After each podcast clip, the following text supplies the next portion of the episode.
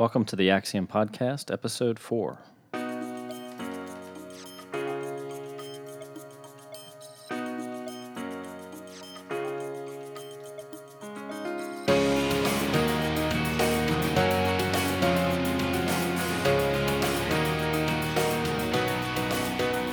I'm Joey Brandon. I'm your host of the Axiom Podcast, and this is the fourth episode. We're kind of getting into a groove here of being able to release these on a weekly basis. So I'm glad you're here with us and looking forward to talking about our topic today, which is kind of following up on the heels of last week's topic. Last week we talked about time and task management.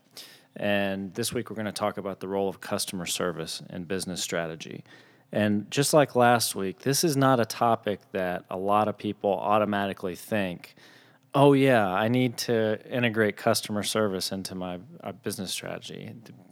Time and task management, customer service. There's actually two more topics that I also want to talk about in succeeding episodes. They don't make it into kind of the toolbox of the folks who do business strategy or help companies um, build strategies or even execute on those. But they're what we call at Axiom housekeeping items. These are the things that we have to do before we can really get into the architecting of a business strategy or a strategic plan. So these are really, really foundational. And it doesn't matter what we put on top of these for business strategy stuff. It's not going to have a chance to really succeed in the execution if you don't have these fundamental things. and I didn't I didn't start out knowing this stuff. It's only been through trial and er-, error over the last, you know, six, seven, eight years of working with small companies and you go in and you try to set up this strategy. Everybody, you get the company has a vision. The the founder or the current owner kind of knows where they want to go. They've got this this idea in their head of where they want to take the company. So we help put together the strategy for that, and then we get the the team around it, and we pick out the goals and objectives that are going to tell us whether that strategy is being effective or not and we get into the execution and you know, six or eight weeks or 10 weeks or, or 20 weeks later we, we keep coming back to the same problems in execution. And it has to do a lot of times it has to do with behaviors of people on the leadership team. And those behaviors are often tied to some of these foundational housekeeping things that we're talking about time and task management last week and the role of customer service this week. So let's get into it. Um, why is it a housekeeping item? Like, why is it this kind of fundamental area that affects so many other things in the organization? And there's a reason, the, the reason that it does affect so many areas is because it will underpin your interactions, not only with customers, but also with employees. Um, it'll affect the way that employees relate to their team leaders. It'll affect the way team leaders relate to their employees. It'll affect the way you relate to your vendors. It'll affect your expectations about all kinds of things. But the, probably the first area that we see a major impact in customer service is on the company's brand. The brand of the company is kind of like the, the cultural ethos that gets put out there to the public, to the customer. Who is your customer to the cu- who is your company to the customer? That's your brand and if you think about customer service, there are there's definitely companies that are you know the brand is customer service, but it doesn't really matter what business you're in or what kind of company you are, whether you're a publicly traded billion dollar company or you're a small mom and pop restaurant on the corner of, of Main Street. The customer service aspect of what you do is going to affect people's perceptions of your business if you think about there's there's two really well known uh, players in the airline space that kind of illustrate this. You have Ryanair, which kind of started in Europe, and Southwest, which is a U.S. based carrier. And Ryanair is is a low cost carrier. They're kind of like the Walmart of the airlines. And their customer service is notoriously lousy because they don't invest in it. It's very hard for you to get a hold of a person, a real live person, when you call in. Um, if you have special requests and you get to the ticket counter, you're pretty much out of luck. If there even is a ticket counter, um, it's just it's not known. Their brand is not built around any kind of customer service whatsoever. Then you go to Southwest. Now Southwest didn't intentionally build their brand around customer service. they built their brand around reliable, low cost airfare, like no frills airfare. That's that's kind of the Southwest brand. Pricing wise, I mean, at least when I check it to the routes that I fly to, Southwest isn't that much different from a lot of the other carriers. I think they've done a good job in bringing some of the industry's expectations down about price. But the one thing that's very interesting about Southwest is every time you fly, you're going to be surprised at some point during the journey by somebody's customer service attitude.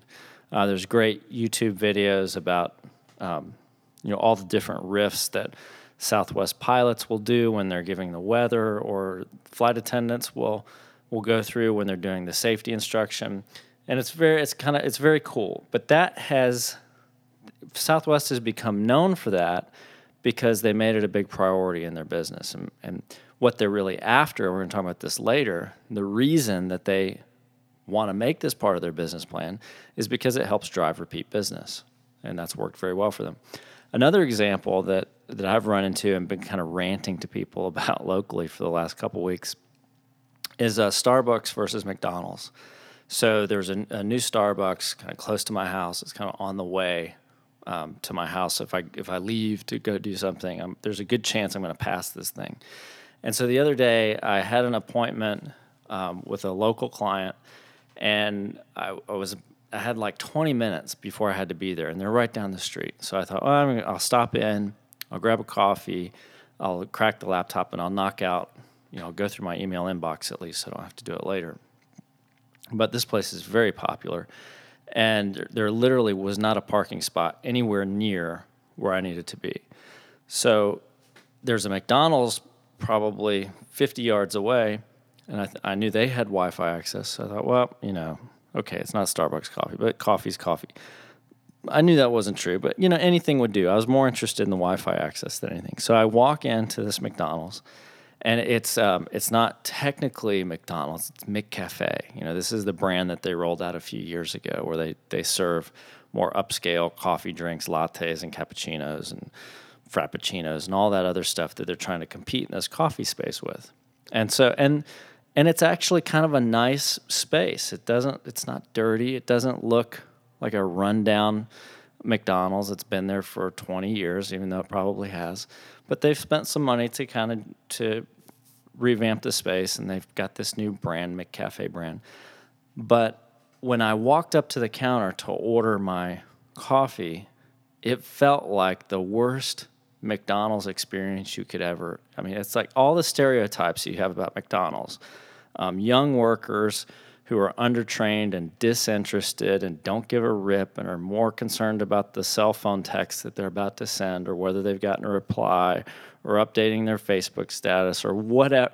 All the negatives that you could roll into uh, a description of a bad customer ex- service experience, I experienced in about 15 seconds.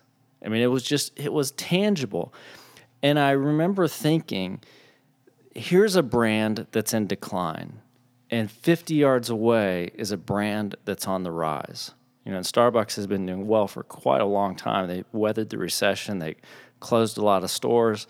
But here locally, every time they open up a new shop, it's packed. I mean, you can't get in there at three o'clock in the afternoon because everybody wants to be there.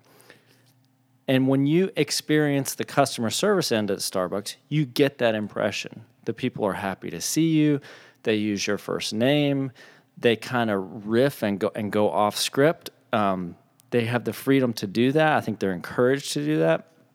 And it's generally a fun place to interact with somebody. If you walk into a Starbucks in a bad mood, you're not necessarily going to leave in a great mood, but your bad mood isn't going to get worse.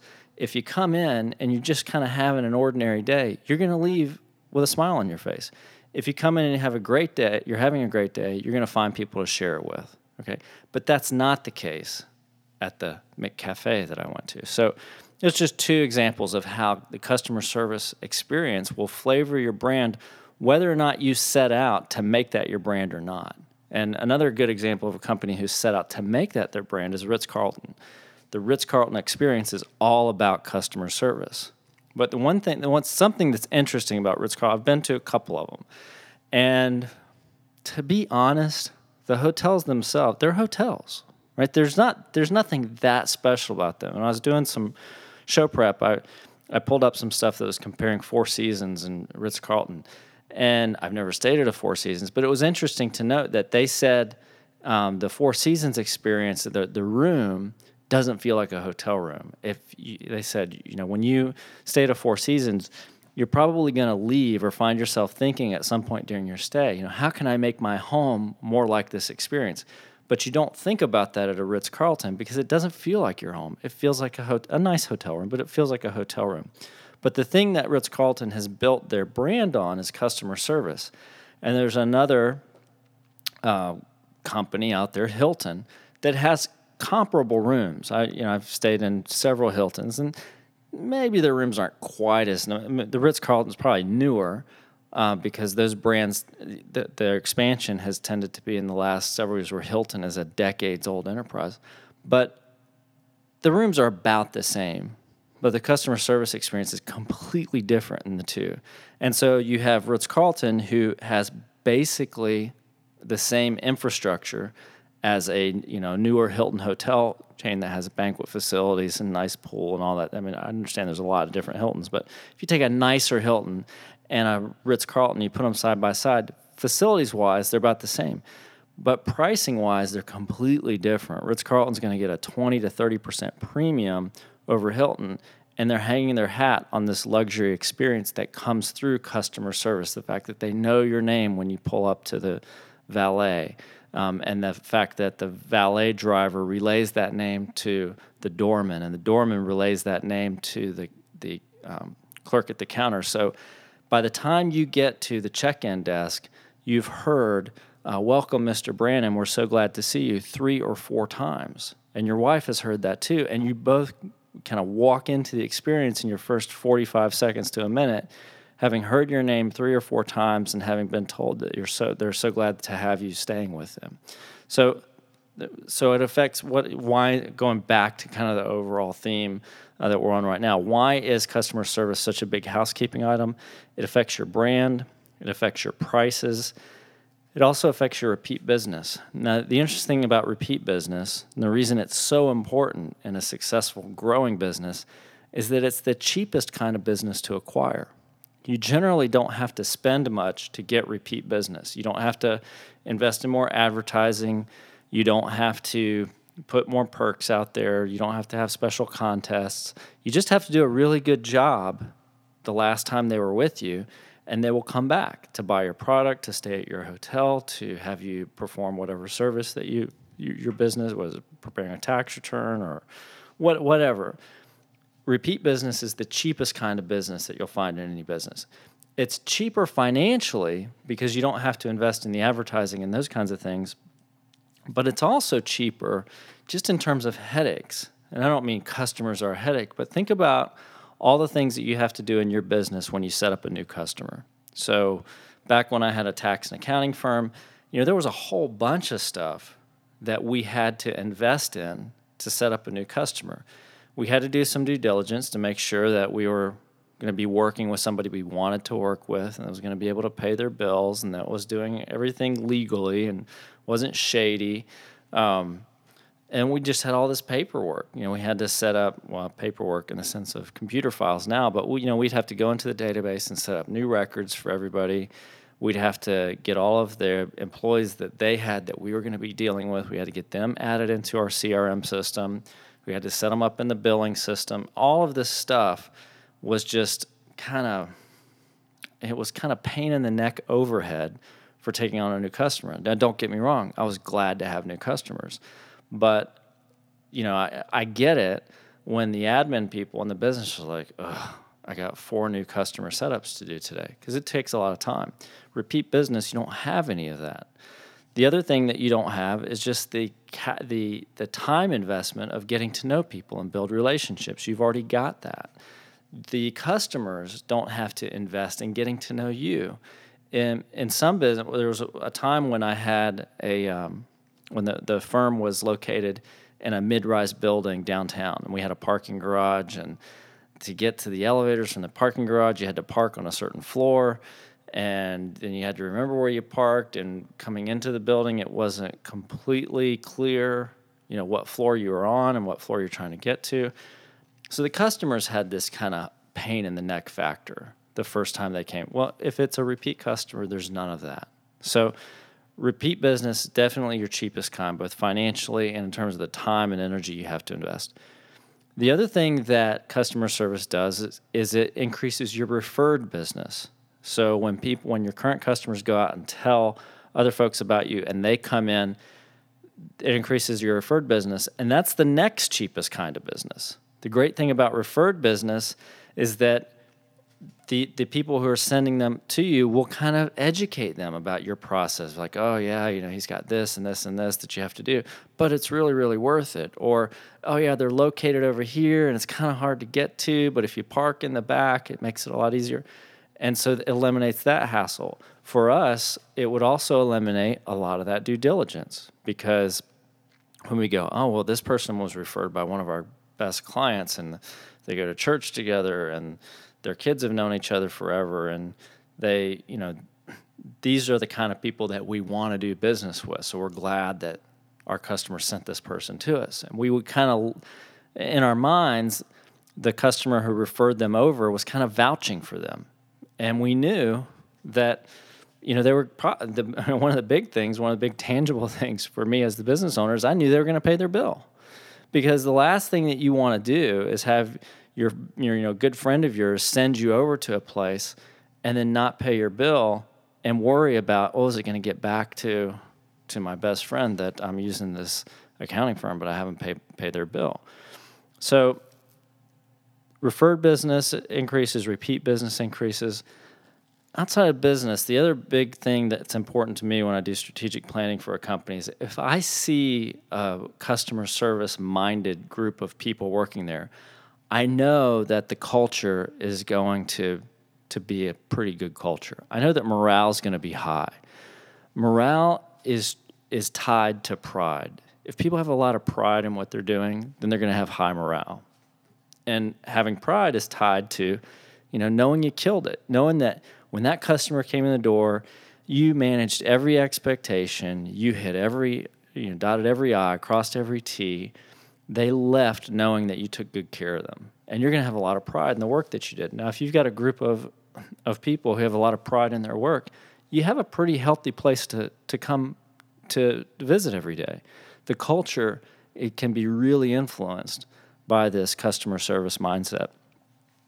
The other, a couple reasons, a couple other things is the customer service mentality or lack of it it's either cancerous or it's regenerative. If it's if you have a, a customer service kind of apathy or or if you're if you're kind of antagonistic toward your customers, it's a cancerous attitude that spreads to just about everything else in the organization.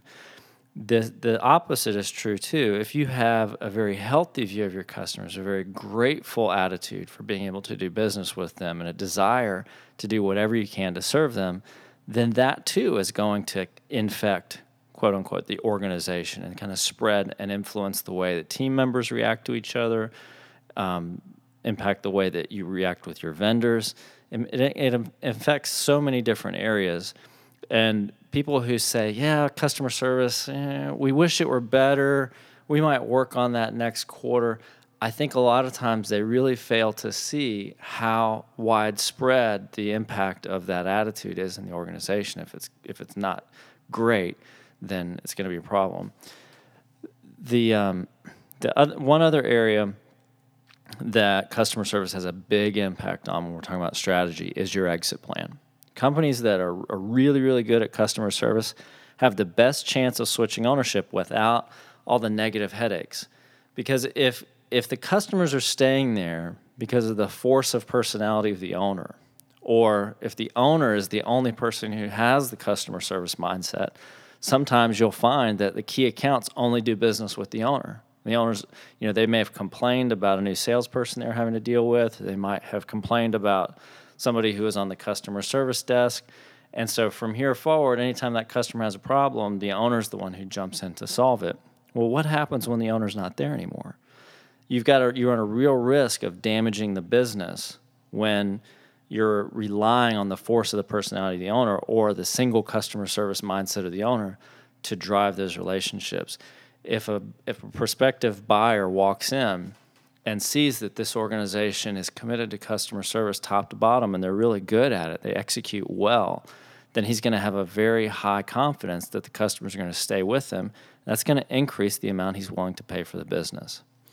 Now, you have to understand that when it comes to a lot of things that that we do in business, whether it's growing the business or or th- something like customer service, there is no treading water. Right? It's a myth that you can just kind of tread water, that, that your sales can be the same for five years, uh, that you'll keep the same customers, and nothing's going to change. Things are always going to change. And the healthiest businesses are growing businesses. If you think that you're treading water, I guarantee you that there are areas of your business that are slowly dying. Maybe you're not even slowly dying, maybe rapidly dying. And you're having to compensate for that in other areas.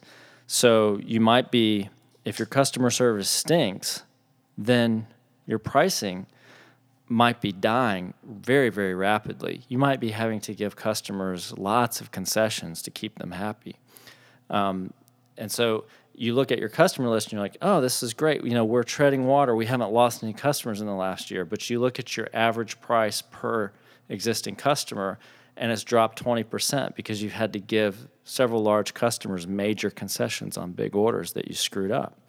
So there is no treading water. If you're not great at customer service, there's a really good chance that you stink at it.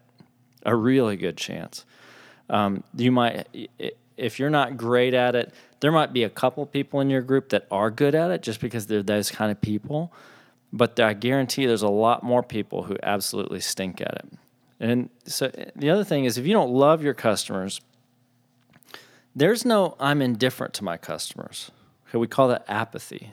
And apathy is a relationship killer. You know, there are there are plenty of marriages out there who, that aren't great. Um, in fact, the the uh, spouses actually dislike each other. Okay, and marriage counselors and coaches will tell you there's more hope for that couple that dislikes each other than there is for the couple that's just apathetic toward each other. They just don't care. They're kind of indifferent. Like, eh, I could take it or I could leave it. At least in the relationship where they don't like each other, there's some passion there. There's some reasons they don't like each other. There's something that has changed that they can go back and figure out what the issue is that's creating the dislike, that's creating the antagonism. But when you're apathetic, you just don't care. If you're apathetic about your customer relationships, that's a very, very bad place to be. So people will tell me, well, we're not bad at customer service, we're just not great at it. A lot of times that's because you're kind of apathetic. You don't you don't really care that much about your customers. Um, so let's get into what are what are the good what are some elements of good customer service? This is not an exhaustive list. I have not cornered the market on this. There's people who know more about customer service than i do. But my perspective comes from the perspective of the ceo or the business owner. What are the basics? What are the blocking and tackling skills that i have to master in order to to be assured that i'm i'm at least doing well in the customer service area I might might not be winning the you know Malcolm Baldrige Award for customer excellence or or whatever those accolades are that get handed out and talked about on public radio, but I know that my customer service is a core underpinning. It's a strength that is is adding to the value of my business. So that's that's the criteria that I put in place for determining what I was going to put in kind of these underpinnings of good customer service. So the the very first one that I think is very important is managing expectations. And I'll go through the others here and then we'll come back to managing expectations. Managing expectations number one, transparency is number two, relationships is number three, and competency is number four. Right? So I'm, we're going to walk through these. I don't know how long it's going to take us. Um, I can get long winded on some of this stuff, but let's just get started. So, managing expectations. The most important thing in managing expectations is to do what you say you're going to do. And we deal with this all the time. All the time. We find out when we do secret shopper stuff or we survey customers or we interview the customer service desk or we interview the salespeople, we find all the time that a lot of people, probably the majority of the people, at least half and sometimes more of the people in an organization, don't do what they say they're going to do for the customers. And I'm guilty of this too. I mean, I I am by no means my clients are going to listen to this and go, "Oh, he needs to get better at that." And you're right, I do. But doing what you say you're going to do is is one of those things. It's easy to promise something when you're face to face with a customer or when you're on the phone with them or in an email. But then you have to actually go do it. And the doing is the hard part. The saying is the easy part. So doing what you say you're going to do is a big part of managing expectations. And you have to do it when you say you're going to do it or before. And this is where I fall down. I get to it, but I might it might be a couple hours late, it might be a day late, it might be a week late. And I said, "Yeah, I'll get that out to you tomorrow." Not thinking, and I made that commitment before I'd really looked at how feasible it was for me to deliver on the commitment. So, doing what you say you're going to do and doing it when you say you're going to do it or before you're going to say, if you really want to knock people's socks off, deliver early. I would just be cautious about getting in the habit of always delivering early because then they're going to know you're sandbagging and they're going to press you for stuff a little bit sooner. It's going to be harder for you to manage your own calendar. Um, but th- when we talk about managing expectations, you do want to deliver early and you want to you want to you hear this all the time exceed people's expectations. The problem is very rarely do you know what your customers expectations are. If you're in a very very simple business your customers expectations may be pretty easy to figure out or into it you know my expectation when i walked into that mcdonald's was that i was going to get a cup of coffee and that that was my expectation. I was going to get a cup of coffee. To exceed my expectations if the person behind the counter had made eye contact with me and said something to the effect of, um, I'll be happy to get that for you. Is there anything else that you would like while you're here today? That would have exceeded my expectation. That's very, very easy to do. Most businesses aren't that simple. Most businesses have a little bit more complex service delivery angle or product delivery angle. And there's a lot of leeway or interpretation or guessing, um, assuming, which is something that we often get in trouble for, about what the customer's expectations are. So I'd say doing what you say you're going to do when you're going to say you're going to do it. But I would probably go uh, back up against that and say the very first thing would be finding out what the expectations are. Have you literally asked the customer, what is your expectation in this matter? So, um, when I get really, really pressed for time, I get better at this. So somebody will say, "Hey, we need we would like to update um, this forecast, or we would like to update um, the information we we have feeding back into the strategy. Is that something that you could do for us?" And if I'm really, really, really struggling for time, then I, I will say, yeah, I can do it, but what is your what's your time frame? When do you have to have it by? And they'll go, oh, well, I, need it back tomorrow, or I need it back the next day. But a lot of times they go, oh, you know, next week, you know, that would be good. If you get it to us early next week, that's fine. And I was ready to promise to have it back to them, you know, that afternoon in some cases, because maybe they were really urgent while they were on the phone, or maybe they were, um, you know, maybe they had somebody else in their office and it just came across more urgent. But if I actually ask about the expectation, then I you know I get what's what the real deal is and I know what has to happen. The um and uh, so once you understand what the expectation is, you're going to be in a position to meet or exceed it. And that's very important. The thing that you don't want to do is sandbag. So this is where you say, um, yeah, you know, I'll be glad to get that contract back to you. Um, you know, I'm sure we can have it back to you next week. And then you send it over a week early. And they go, well, that was that was kind of weird. Now you start to run into problems about value perception because when you told them that it was you could pro- probably get to it next week, there people kind of equate effort with value and they go, oh wow, maybe I'm asking for a lot of changes and okay, I should be prepared to pay for that. And what you did was you turned around and made it, you know, with by the time they got off the phone, the email was already going out the door, And they go, well, that didn't take very long. He made it sound like it was all important. It was this big deal. And I, I wonder if he even did it. I'll bet he got somebody else to. You know, that's the kind of stuff that you can get into trouble with on sandbagging. But I do think my personal philosophy is that you should uh, you find out what the expectation is, and that's what you commit to if you can. If you just can't meet the expectation, you need to be honest with them and say, I, I know you need it back next week, but I have a family vacation planned, and there's not really anybody here that's familiar enough with that to do it right now. Um, you know, is there some? Can we figure out another option? But if you can meet the expectation, then that's what you should commit to. And if you can deliver early without hurting the value judgment that they place on the firm or, or the work that you're doing, then by all means, you know, go the extra mile. And there's some people will say, well, if you knew that you were probably going to be able to deliver it a day early, why didn't you just commit to a day early? You know, you're that's gamesmanship. You're you're just manipulating the situation so you look better. And that's I don't see it that way. I see if my cons- if my primary concern is their experience, then I'm going to do whatever I can to make that experience positive.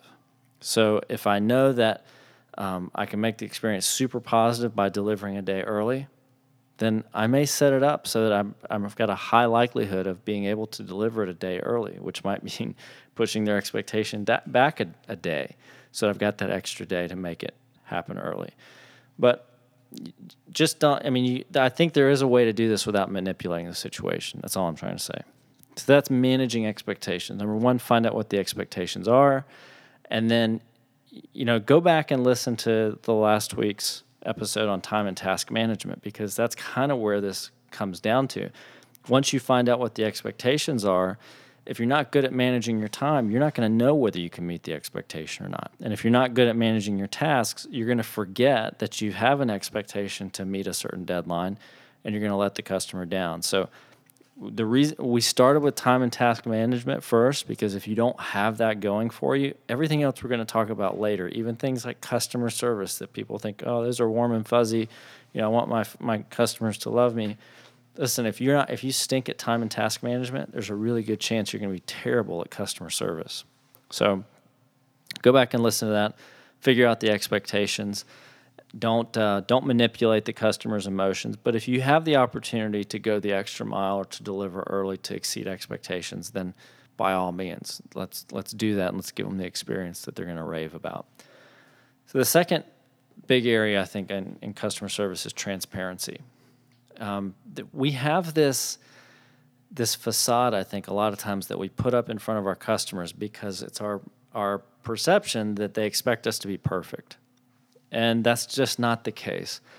Um, when I was reviewing a lot of tax returns, you know, there would be occasions where you would miss something. And not only would you miss it, the customer would find out that you missed it and they would call you on it and be like, hey, you know, this number doesn't match this number, or I told you that, you know, my my son already graduated from college and he shouldn't be our dependent anymore and you've still got him on here. And you know that's that kind of stuff is mortifying for somebody who takes a lot of pride in their work. But I heard another CPA in, in Thriveal tell me one time that you know not every um, every tax return is a test, and not everybody, no one gets hundred percent on every test, and that was that's the way he would explain it to his customers. I don't know if I ever had the opportunity to share that. I had plenty of opportunities. I don't know if I ever took the, took the time to kind of use that analogy with a customer, but I think it works really, really well. No one expects their kids to get 100% on every test. If they do, they're delusional. Um, but in business, oftentimes we think that our customers expect us to get it absolutely 100% right 100% of the time. And we're human. That's not going to happen. So understand that no one gets 100% on every test. You're going to have mistakes, and you need to make sure that your customers understand that. And I would, I, I did take the time when we would have a more complex tax return come in, and during our whole due diligence process where we're talking to the client, we would explain how our preparation and review process works. And, we, and I would say things like, um, this is a really complex tax return, and there are going to be a number of people who prepare it and a couple people who review it. And we're going to do the absolute best we can. Now, I, I can guarantee you we're not going to miss anything big, but the devil is in the details. And there might be a misspelling, and, and that's as bad as it gets. But there may be there may be something financial that we miss. There might be a rounding error, or there might be um, a wrong depreciation method, or you know, there's there could be a thousand different things on something that complex, and we may not get it 100% right. But here's what I will tell you: if we don't get it right, and we find out that we didn't get it right, we will go back and we will make it right at our expense, not yours, because we're not perfect. We know that, and we want to be open and and transparent with you on that when you make transparency requires that when you make a mistake, you own it. It's not enough just to say, "Yeah, I know I screwed up." Um, you have to go, ah, "I screwed up," and I know that you expect more of, of me than that, and I'm going to do what I can to make it better. A lot of times, I've seen this in places where I've worked, where you know the the junior staff person gets thrown under the bus because the partner doesn't want to own the mistake. They're perfectly happy handing the mistake off to the person that they're responsible for supervising, but they won't own the mistake. And I have seen it in clients' eyes, the disdain for that partner. And the, the client gets it, guys. I mean, that's the thing. Your customer understands this stuff, and they don't understand why you, at the top of the organization, are not willing to own the mistake. When you make a mistake, you have to own it or you lose credibility. Once you lose credibility, you're in jeopardy of losing the customer. So transparency requires that you communicate to the customer, "Hey, I'm not perfect, but I'm going to do my absolute best for you. Um, when I do make a mistake, I'm going to own it." And one of the things that this does for you, if you if you have confidence in the face of fallibility, you're going to gain a tremendous amount of respect from the customer, maybe rapport with the customer because they're going to kind of like what they see. They might admire you for being able to do that. But the reason that that is so appealing is when you when you have this confidence in the face of fallibility, when you say, "Yeah, we screwed up, but I know we can do better. I know it. I know that we're better than this, and I know that when you give us the chance, we're going to absolutely blow your socks off." That requires a great deal of humility on your part to be able to say that because number one you're saying i screwed up. Number two you're saying i know that you have the ability because of my screw up to take your business elsewhere. And i, I recognize that fact. And in spite of that I re- i'm really asking you to stick around and give us another shot. Humility is a very attractive thing. And i think people often underestimate the value of displaying humility to their customers because they feel like they should they shouldn't have to. They feel like I should be this this larger than life figure that never screws up, and that's just not the case. I said it before, I'll say it again. The customers are smarter than you think they are. And they they can see that those lame excuses are just lame excuses. The um, the customer can and and understand this too for in your situation, that customer is one of hundreds or one of thousands of customers, right? So you don't remember every interaction with that customer, but you are one of one vendor who does what that customer needs to have done. And I guarantee you, they're going to remember every interaction. So when you tell them that the email just didn't come through for the fourth time, they're not going to believe you because you've already used that. Now you've forgotten that you used that excuse, and you're actually lying to them, which is not a not a very good thing to do. It doesn't show a lot of integrity, but they're going to see right through it. So be transparent with them. Admit your mistakes. Own them. Um, have confidence when you when you fail. Exercise humility. Let let them see it. Um, the thing that I would tell my team members when something like this would happen is you say, listen, and when we admit that we made the mistake, because we're going to admit it, There's no there's no point in lying to the customer and hiding it. In spite of you know, in, addition to your personal beliefs about whether lying is right or wrong, you we're not going to lie to the customer about this. And the reason that we're not going to lie is because we believe lying is wrong. But the other thing that we have to remember is we may lose the sale. So we're going to be honest with the customer and tell them we screwed up, and they may decide to go somewhere else, right? But we're already at less than our best, right? We screwed this up. This was not our best work, okay? And if I've got to lie to keep a customer while I'm not doing my best work, then I'm not going to build a career. I'm not going to build a world class reputation on half ass work. Right? That's just, that's reality. So I would tell them, look, we're going to admit our mistake because, look, we screwed this up. If we were to pretend like this did, wasn't a screw up and just try to sweep it under the rug, we're never going to get the opportunity to be better. And if this customer leaves us and it stings quite a bit because we lose the revenue next year, well, I'm willing to take that hit because I guarantee you we're going to pay attention to it from then on. If we try to sweep it under the rug and not worry about it and we get away with it, then we're much, much, much more likely to make this mistake again and again and again and again. And we're not going to get any better. So you're not going to build a career on half ass work. You might as well admit to the customer that you did your worst or you didn't do your best and that you want to do better. And then let the chips fall where they may. If you lose the sale, you lose the sale I would much rather have um, a portfolio of customers that I had done really, really great work for and had lost a few on the wayside that I didn't do good work for than to have a portfolio full of customers that I had done crappy work for, half half-ass work for, and they just stayed with me because I wasn't willing to admit the mistake. So I've spent way too much time on that. The last thing I'll say about transparency is transparency is your one and only chance to become wise. That this is an extraordinary opportunity. When something goes wrong or when something doesn't um, meet the customer's expectation, you have the opportunity to be transparent and to take that that experience to the bank and build it into wisdom. And the best business owners I know, the guys that I admire the most, that I know and that I ask to mentor me and that I go to for advice, they have been transparent and they have not let that pain of transparency go to waste. They've they they were licking their wounds and they came away from that experience and said, "I will never do that again." Or, "Wow, I had no idea that this was such an important thing for our business to pay attention to." So take advantage of it, use it to your benefit, and think about the really long term. I know that when you make a mistake, all your focus is on is the next interaction with that customer and how painful it's going to be, and you just want to get past it.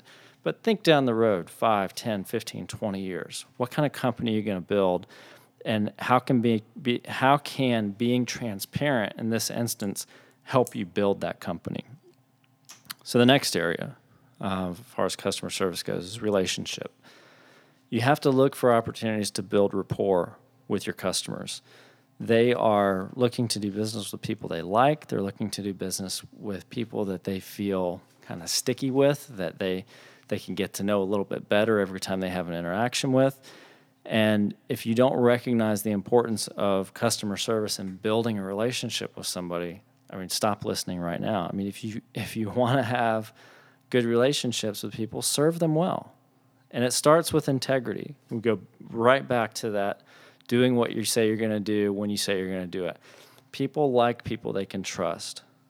And, and sometimes they may not even like you, but if they can trust you, they'll stu- still do business with you.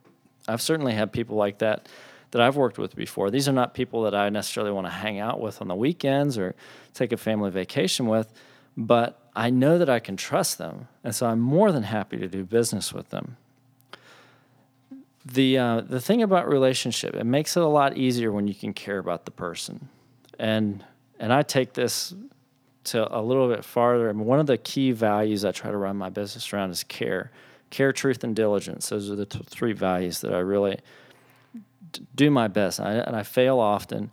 But those are the ones that are uh, at a spot in my office where i can see them every time i look up from my desk and caring that the whole idea or the sentence behind caring is we love those we serve And if you can do that, you're going to be very successful at building a relationship with them. You're going to be better at serving them, which is going to lead to a better relationship. And sometimes it's tough. Some people are hard to love, right? So if I if I have a hard time caring about the person, I find something that I can care about. Maybe it's their business. Maybe it's the uh, maybe I care a lot about the product and I, w- I just want to see it used in the best way possible. So I'm going to really serve this customer well so that I can see that product used well. Um, maybe I care about the person's family. Maybe I care about um, maybe I, I care about the person's position in the community and I want that to be enhanced. I may not care a lot for the person, but I respect the office that they hold or the position they hold or the influence they have in the community, and I want that to be extended. Whatever it is, you know, sometimes caring for the person's hard, and you can find something that you can care about. And if you're not the top dog that has the ability to fire customers, this is very, very important. When I was working for somebody else, there were plenty of customers who were just kind of jerks. And I had to find something about them that was semi attractive enough to want to work with them. And sometimes it was a chore. I'll say this if you're the owner of the business and you're having a really hard time caring for the customer, a particular customer, don't try that hard. It, it might be you need to let this customer take their business elsewhere. And the reason is it's going to be, if it's hard for you, it's going to be near impossible for your team to care about this person. So uh, I, I really caution business owners um, to for with this attitude the customer's always right. I don't think that's the case. I think if you're working for somebody, you have to have that attitude to be successful in your job, because treating the treating the customer as always right helps you respect your employer, and that's that's good for the business for you. That's good for everybody. But if you're the business owner and the customer is being a jerk to your team members, or the customer is just a deplorable person to work with, then you owe it to your team to fire the customer or not do business with the customer. Um, I always I told my team that they could come to me at any time and they could tell me to fire a customer or that the, they didn't want to work with a customer anymore. But they had to understand that I was going to take action on that complaint. So it better not be an idle threat and it may not it, it should not be just a gripe session. They need to understand that not only is the business going to lose the revenue, but we are going to potentially make an enemy out of somebody. We're going to do it very tactfully and very respectfully. And we're going to do the best thing, best job we can to leave on good terms. But we have no, uh, no power over what that person's going to say when they walk out the door.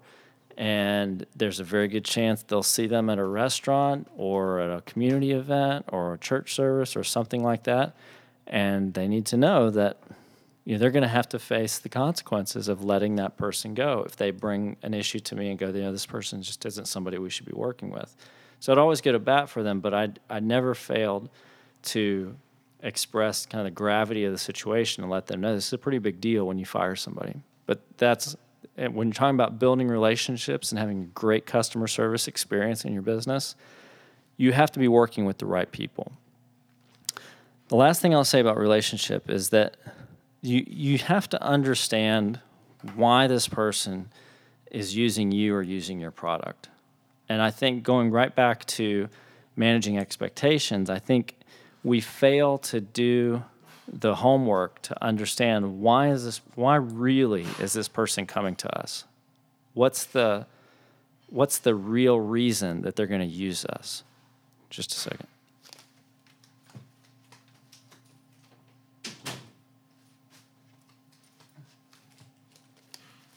Sorry i had to shut a door there but you know you have to go you have to understand what's the reason that they're coming to us because that's that's what i need to be doing to to have a good experience. The um, the person might be coming to you because your product is the best product on the market. That's always our assumption. Oh, well, they're here because we're the best at what we do. They might be there because they just had a really bad experience with their competitor and they're like me walking into that McDonald's. I didn't walk into that McDonald's because McDonald's was the best at what they did. I walked into that McDonald's because they're really the only option I had available at the time.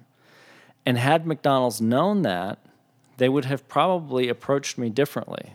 They would have approached me with the mindset of converting me to a McDonald's customer instead of living with the reality that I was a long-term Starbucks customer and would probably remain to be a remain a Starbucks customer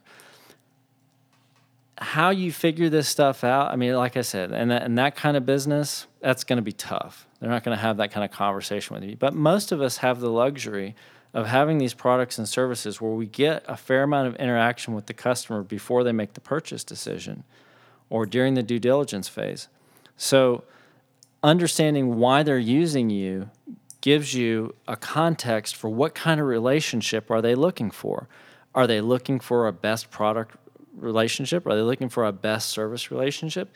Maybe they're looking for um, maybe they're looking for something that's going to give them peace of mind. And that's not a product or service. That's a person. People give peace of mind. Products and services don't give peace of mind. Um, so just understand, you know, take the time to say, why are they hiring me? What's the real reason that they're hiring me? What's the real problem they're hiring me to solve? Is it that they need peace of mind? Is it that they need somebody to hold their hand through this business transaction? Is it uh, the uncertainty that's been created in the past? And what they really need is confidence and certainty. When they come to me, they don't need 15 options, they need two, and they really need me to step out of my comfort zone and recommend the one of the two that I think is really best for their situation.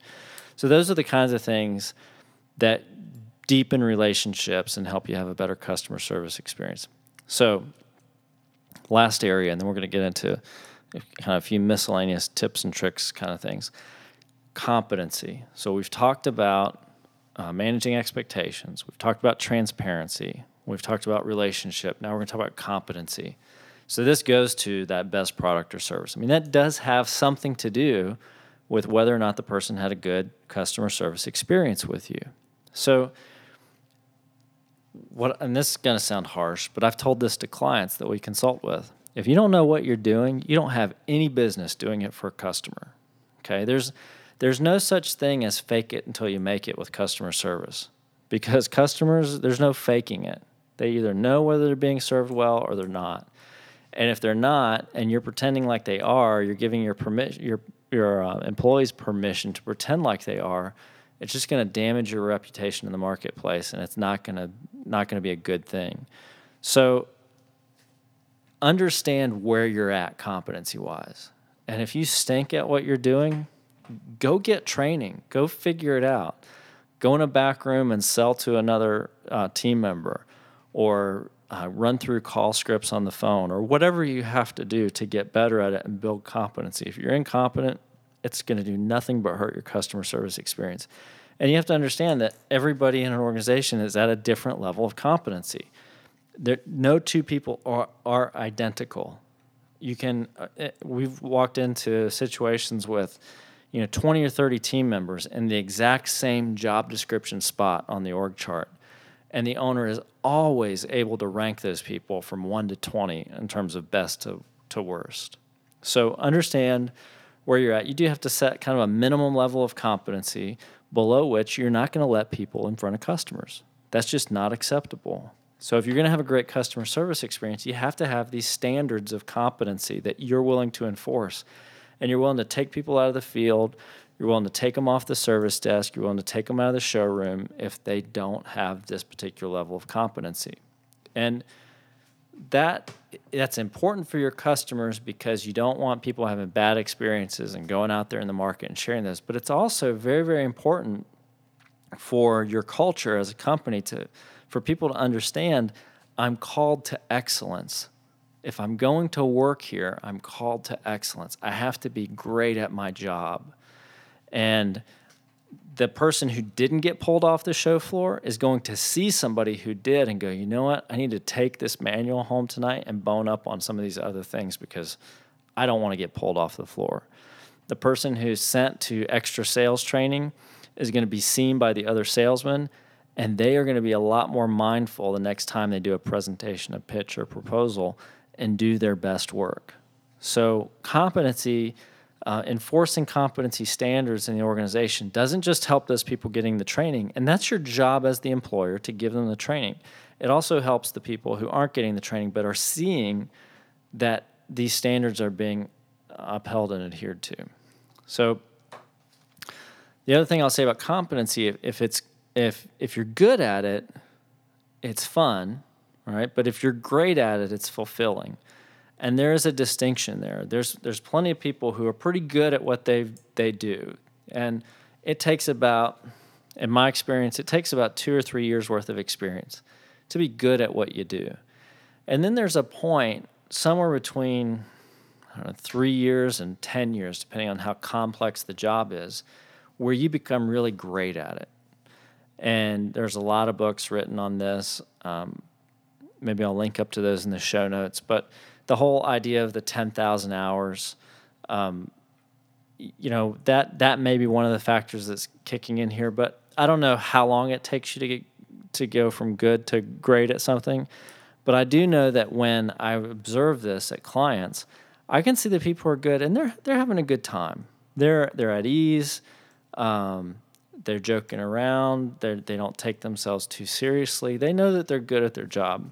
But then within that pool of 10 or 15 or 20 people who look just like them in terms of job description, there is somebody who's great, maybe two or three people who are just great at what they do.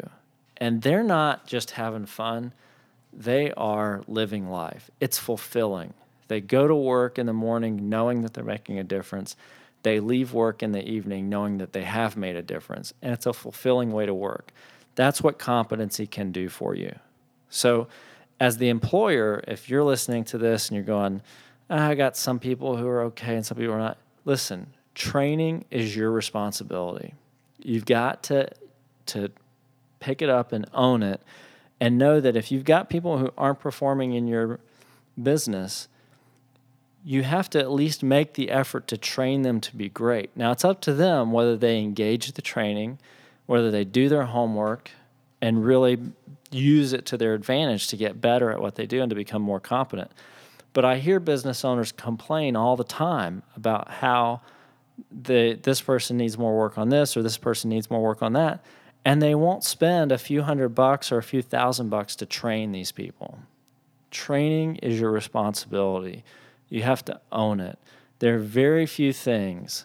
If you hire the right people, and hiring, I think, comes down to character more than anything else. If you hire the right people, there are very, very, very few things that can't be overcome with training. And there are very few people who can't become superstars without training.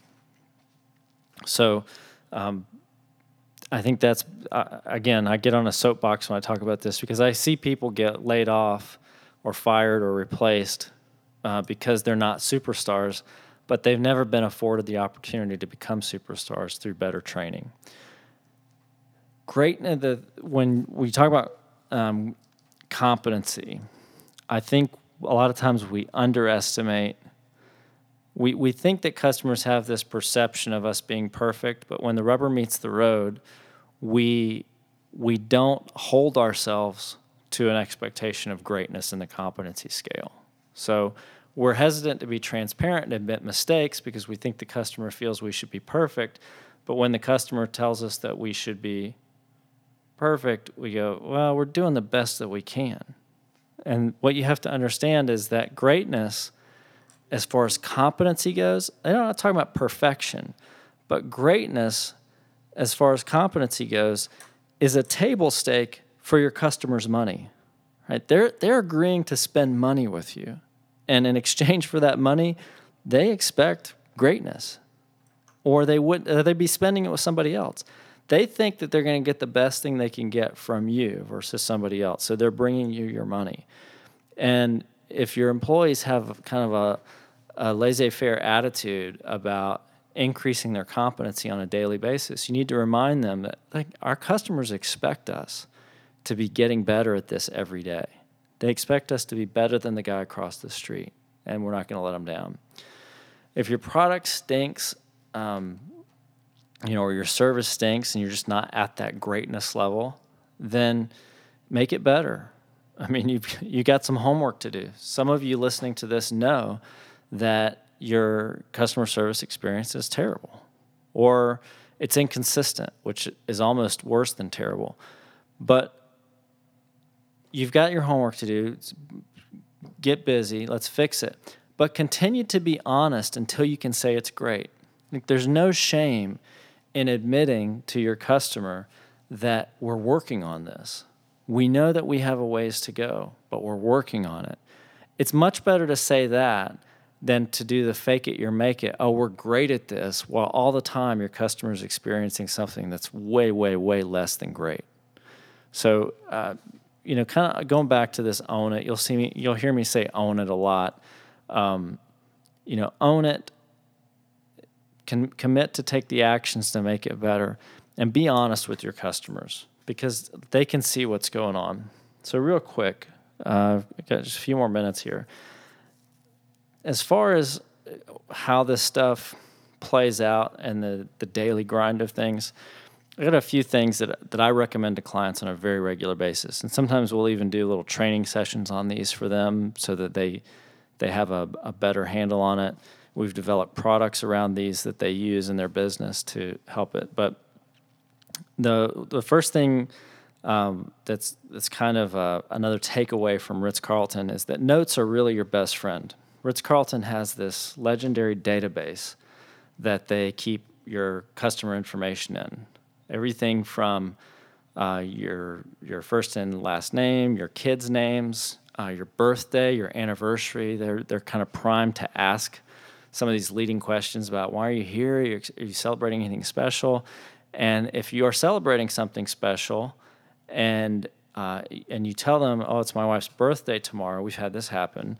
Um, you know, a card comes under the ma- under the door from the manager tomorrow. You know, the next day, saying, "Happy birthday! We're so glad you came and spent your birthday with us. If there's anything we can do to make it more special, please let us know."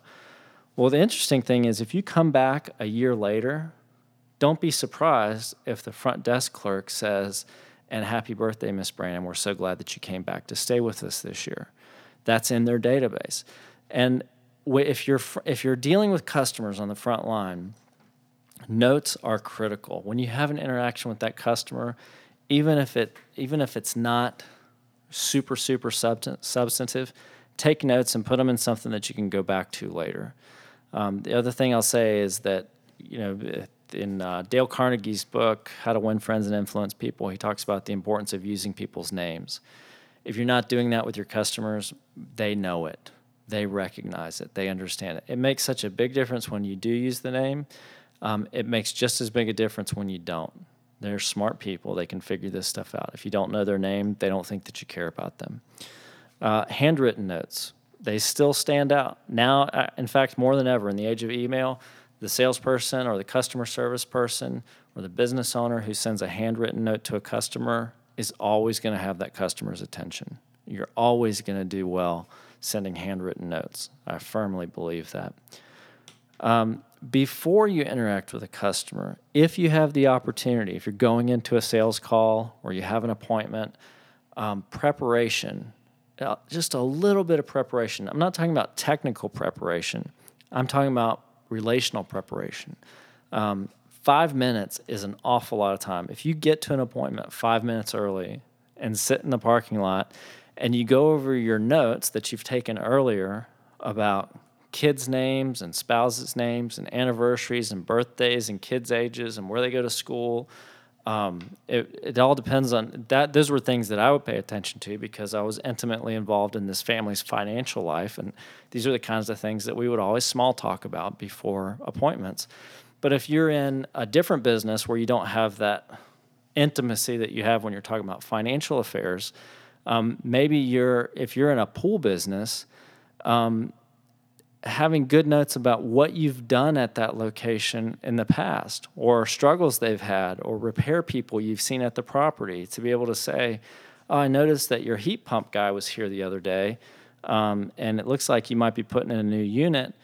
Is, is that more energy efficient? If, if efficiency is one of those things you're concerned about, we have a new two stage pump that you might be interested in. You know, so that those are the kinds of things that a little bit of preparation – goes a long way. And a little bit, like I said, five minutes is a lot of time to go over customer notes and kind of get your head back in where that customer lives and what they do and what's important to them. Um, the other thing is, you know, sometimes customers like to be a trophy. In fact, most times they like to be a trophy. There are a few instances where they don't. What I mean by trophy is a lot of customers will really enjoy hearing you say things like, uh, this is John. You know, he's been a great client. One of the things I really like about John is that whenever we talk about doing something in his business, he goes out and he does it, no holds barred. Or this is John. Uh, he's been a very successful owner in this industry. If you have any questions, I'm sure he'd be glad to give you some advice about this issue that you're facing. Or um, this is Jim. Jim's been buying cars for me for the last 20 years. And you know, he's one of my best customers, and we've gotten to know each other's kids. And customers like being trotted out as trophies in that way. Now, if you're a bankruptcy attorney, you probably don't want to bring your former uh, bankruptcy clients out and trot them out as trophies. You know, sometimes you need to get permission to do these things. But there are lots of examples of ways salespeople and businesses have figured out to, to make their customers trophies, to build pride in their customers, to let the customer know that the business has pride in them that builds that relationship. There's a, I have to see if I can find this and put it, put it in the show notes, but there's a, a car salesman in Texas, and he sells most of his cars online. And it's just a, it's a little tiny independent uh, used car dealership, and people will let him know what kind of car they're looking for. He'll go out and find it, and then they come to him to pick it up. They fly out there and pick it up. And he has the same picture for every person who buys a car from him. That the car's parked in the same spot, pointed, I think, in the same direction. And the couple who's smiling, taking delivery of their brand new car, is standing right there on either side of him, and everybody's happy. I mean, who's not happy when they pick up their new car? And you can go to this guy's website and you can scroll through if, you know, dozens if not hundreds of pictures of these happy satisfied customers. And do you think they like seeing their picture on there? I mean, that, sometimes they're probably indifferent, but it's like, man, this guy really cares enough to take my picture and put it up on his website. So, anyway, that's that's one of the things about tr- using your custom- customers as trophies can help show a lot of pride, uh, uh, the pride that your business has in being able to work with them, and that's a good thing. Um, last thing is just go back to basics. If you haven't listened to the section on or the session on time and task management, all of this stuff gets better with better time and task management. So if you stink at that, or if it's not something that you're particularly um, you know great at, then it's probably a good idea for you to go back and listen to that session. All of this stuff really, really does feed into getting to a point where the business can start to think about creative strategy for growing the business and taking it to the next level. So, we're going to keep working on some of these foundational topics for the next two weeks. And um, if you have questions or comments, put them in the, in the uh, comment section and we'll address those on future episodes. But thanks again for your time. Uh, I've really enjoyed this and uh, look forward to talking to you next week.